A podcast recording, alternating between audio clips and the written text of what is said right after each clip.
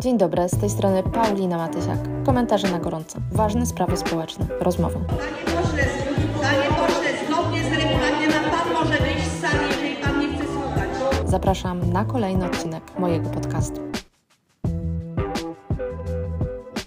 Nowoczesne, demokratyczne państwo XXI wieku opiera się nie tylko na sposobie wybierania i sprawowania władzy oraz działania administracji publicznej, ale duży wpływ na życie społeczno-gospodarcze ma w nim aktywność obywatelek i obywateli. W wolnym kraju ludzie mogą swobodnie dyskutować, wymieniać się poglądami, realizować własne pasje i wspólnie rozwijać swoje zainteresowania, między innymi działając w stowarzyszeniach, fundacjach czy klubach sportowych. Jest to naturalne, nie budzi kontrowersji, a wręcz jest to działalność pożądana dla budowania społeczeństwa obywatelskiego, w którym obywatelki i obywatele nie są wyłącznie biernymi obserwatorami działań władzy publicznej, ale współtworzą i czują się współodpowiedzialni za otaczającą ich społeczno-gospodarczo-polityczną rzeczywistość. Piotr Ostrowski, przewodniczący Ogólnopolskiego Porozumienia Związków Zawodowych, tak mówił w 2021 roku. Demokracja bez związków zawodowych przestaje być demokracją i staje się demokracją ułomną. Musimy o tym pamiętać. No właśnie, jednym z przykładów działalności opartej na wolności poglądów i wolności do zrzeszania się są związki zawodowe, a mimo tego to właśnie związki i dyskusja o nich budzą często kontrowersje. Co do zasady akceptujemy i doceniamy, że ludzie organizują się, żeby wspólnie spędzać czas czy realizować swoje cele, ale jeżeli taka forma współpracy miałaby pojawić się jako związek zawodowy, to już zaczynają się pytania i oceny. Po co komu związki zawodowe? Czy nie wystarczy swoboda umów i negocjacje z pracodawcą? Czy związki zawodowe jakiś relikt przeszłości zupełnie niepasujący do XXI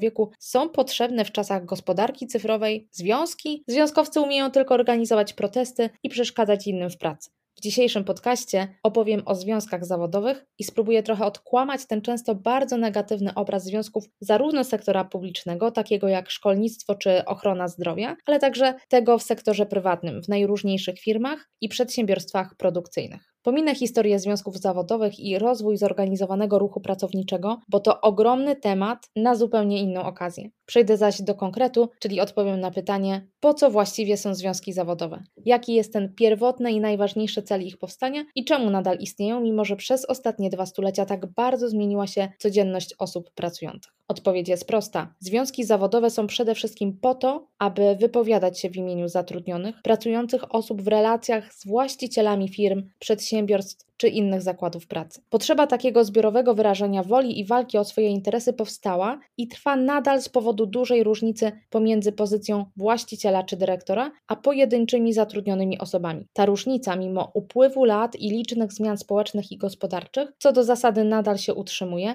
a zatem nadal istnieje podstawa do istnienia związków zawodowych i mają one do odegrania bardzo ważną rolę w organizacji pracy. Różnicę, jaką robi związek zawodowy w sytuacji poszczególnych osób, dobrze pokazuje przykład negocjacji o podwyżkę. Wyobraźmy sobie, że do dyrektora przedsiębiorstwa zatrudniającego 100 osób przychodzi jedna z zatrudnionych osób i żąda stosownej, bo firma się rozwija i ma większe dochody ze swojej działalności, podwyżki pensji. Taką pojedynczą osobę dyrektor oczywiście wysłucha, ale może kompletnie zignorować, bo jedna niezadowolona osoba zazwyczaj nie zakłóci funkcjonowania firmy i nawet w najgorszym wypadku, jeżeli w reakcji na odmowę przyznania podwyżki taka osoba się zwolni, to po prostu zatrudni się nową na jej miejsce. Rzecz wyglądałaby zupełnie inaczej, gdyby do dyrektora takiego zakładu przyszła delegacja związku zawodowego zrzeszającego powiedzmy z 70 osób na 100 zatrudnionych i związkowcy zażądają dla wszystkich podwyżki wynagrodzenia z uwagi na rosnące dochody firmy, a w razie odmowy przeprowadzą strajk, z czym związany będzie wielogodzinny lub nawet kilkudniowy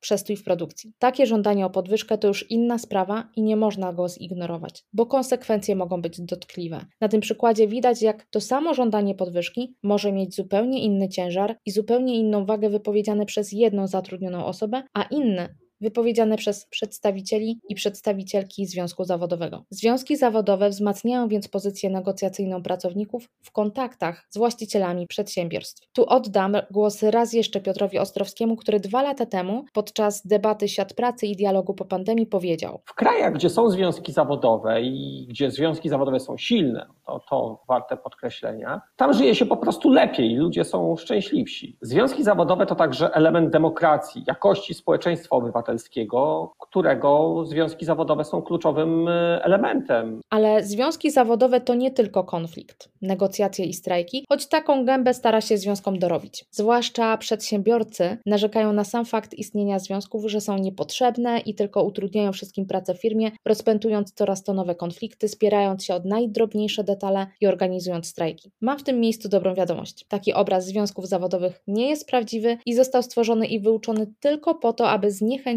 ludzi do wspierania związków zawodowych. W rzeczywistości związki zawodowe nie tylko nie uderzają w interesy firmy, a wręcz przeciwnie, wnoszą unikalną wartość do organizacji pracy, która na rzecz tych interesów działa. Jeśli tylko wyjdziemy poza standardowe polskie postrzeganie związków zawodowych i przeniesiemy się poza granice naszego kraju lub także do polskich oddziałów międzynarodowych korporacji, to szybko dostrzeżemy, że związek zawodowy jest wręcz partnerem i zbiorowym wspólnikiem w zarządzaniu firmą. Związki zawodowe w Niemczech, Francji czy Skandynawii podejmują działania nie tylko wtedy, kiedy chodzi o podwyżki wynagrodzenia czy zwolnienia grupowe, ale działają jako przedstawiciele załogi firmy przy podejmowaniu decyzji biznesowych czy operacyjnych, na przykład w kwestii zmian organizacyjnych, ustalania zasad organizacji pracy, na przykład dotyczących godzin zmian czy zakresu obowiązków. Dziś związki zawodowe przez większość aktywności biorą udział w procesach konsultacji najróżniejszych pomysłów, planów, ustalają wspólnie wewnętrzne polityki, opiniują propozycje nowych rozwiązań, czy też stanowią dobry pas transmisyjny informacji pomiędzy zarządzającymi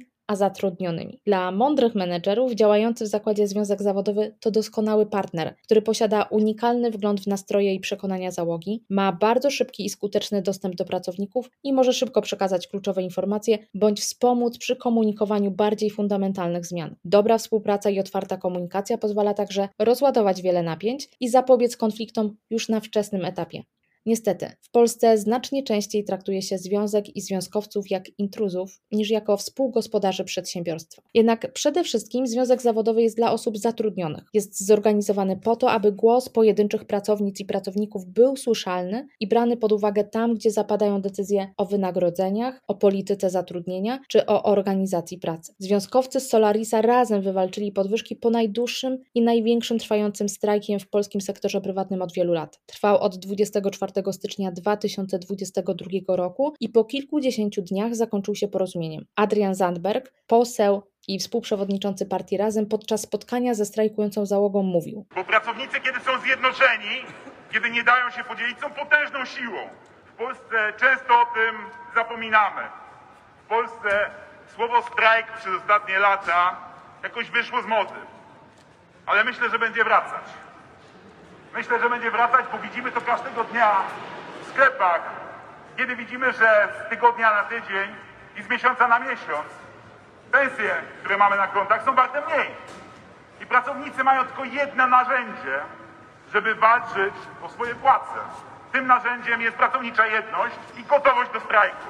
Związki zawodowe są instytucjami społeczeństwa obywatelskiego, jednymi z filarów demokracji. Umożliwiają wpływ przykładowego, zwykłego Kowalskiego na rzeczywistość w jego miejscu pracy, a poprzez organizacje zrzeszające związki i duże centrale związkowe także na najwyższych szczeblach władzy państwowej. I jest to wpływ wywierany codziennie, a nie tylko raz na kilka lat, jak na przykład w wyborach parlamentarnych. Mimo to w Polsce bardzo często samo powstanie związku zawodowego, tak jak mówiłam wcześniej, budzi podejrzliwość. A po co? W czyim interesie? Dlaczego powstał związek, skoro ludzie są zadowoleni? Czemu akurat te konkretne osoby wstąpiły do związku? Co one takiego knują? Albo wręcz traktuje się założenie związku zawodowego jako wypowiedzenie wojny firmie i nielegalnie zwalnia się osoby działające w takim związku. Takie sytuacje miały miejsce na np. w Amazonie, M-Banku czy firmie informatycznej C Polska. To jest swoją drogą pewien paradoks i tragiczny chichot historii, że PRL-u zwalnianie ludzi z pracy za działalność w Związku Zawodowym Solidarność jest dziś traktowana jak represja ustroju komunistycznego, a zwalnianie związkowców z pracy dzisiaj, mimo że jest to nielegalne, nie jest traktowane jako represja, tylko jest po prostu sporem w firmie. Nic specjalnego. Magdalena Biejat, współprzewodnicząca partii Razem na kongresie Lewicy w grudniu 2022 roku opowiadała o tym, jak wygląda sytuacja pracowników w naszym kraju dziś, w XXI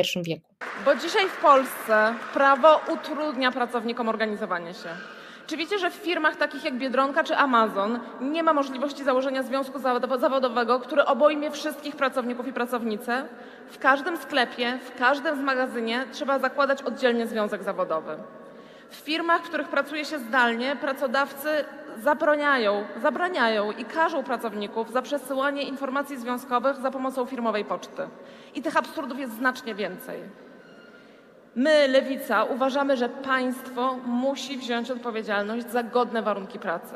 A przecież prawo do zrzeszania się jest podstawowym prawem obywatelskim w wolnym i demokratycznym kraju. I nie ma znaczenia, po co związek powstał i jakie motywy za nim stały. Ludzie mają prawo się zrzeszać w związkach, po prostu nie muszą się nikomu z niczego tłumaczyć i wykazywać, że było to działanie zasadne albo nie. Po prostu mają prawo założyć związek i go zakładają, a wszyscy dookoła muszą ten fakt zaakceptować. Jeżeli po odsłuchaniu tego odcinka wydaje się Wam, że dziwne jest związanie związków zawodowych z demokracją, to wystarczy rzucić okiem na poziom uzwiązkowienia w Europie, liczony jako procent osób zatrudnionych, które należą do związku zawodowego. Z różnych danych na przestrzeni lat wyłania się następujący obraz. Średni poziom uzwiązkowienia w Unii Europejskiej wynosi nieco ponad 20%.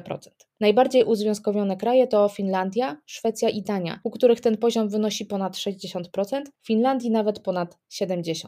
Najmniej uzwiązkowione kraje to m.in. Litwa, Estonia, Polska i Węgry, których poziom uzwiązkowienia waha się w okolicach 10%. Przy tych statystykach trzeba pamiętać, że związki zawodowe to nie jedyny sposób na udział osób zatrudnionych w procesie decyzyjnym i tak na przykład we Francji uzwiązkowienie to około 10%, a w Niemczech zaledwie 20%, ale w tych krajach Pracownice i pracownicy mają ustawowo zagwarantowane inne mechanizmy udziału w zarządzaniu przedsiębiorstwami, więc ten poziom nie oddaje pełnego obrazu sytuacji. Jak widać po tym zestawieniu, związki zawodowe nie są przeszkodą w konkurencyjności gospodarki czy jakimś reliktem poprzedniego systemu, ale wręcz przeciwnie, są jednym z filarów nowoczesnego państwa dobrobytu, w którym demokrację uprawia się nie tylko raz na kilka lat w czasie wyborów, ale uprawia się codziennie w swoim miejscu pracy za pośrednictwem związków zawodowych. I tego naszemu krajowi życzę żeby związków zawodowych było coraz więcej, żeby rozrastały się te istniejące, żeby dołączały do nich kolejne osoby, kolejne pokolenia, które po prostu będą wnosiły niezbędną, nowoczesną perspektywę i aby ten poziom uzwiązkowienia się stale zwiększał, a wraz z nim po prostu kwitła demokracja w naszym kraju. Na koniec fragment dobrego kawałka polskiego artysty, link do piosenki znajdziecie w opisie. Posłuchajcie fragmentu refrenu. Związki zawodowe, związki zawodowe.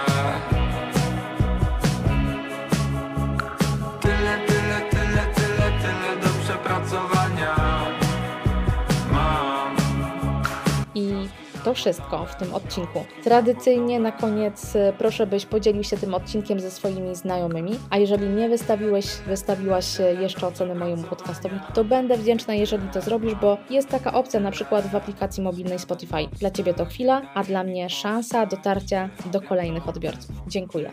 Normę, czuję to w kościach, unikam złych postaw. Wszystko jest proste, już prawie proste. A głowa dymi, jakby mi coś zapalili tam. Zaczyna mylić się wynik, to chyba limit znam. A w żadnym CV nie znajdę rubryki na taki dziwny staż. Związki zawodowe, związki zawodowe. Tyle, tyle, tyle, tyle, tyle do przepracowania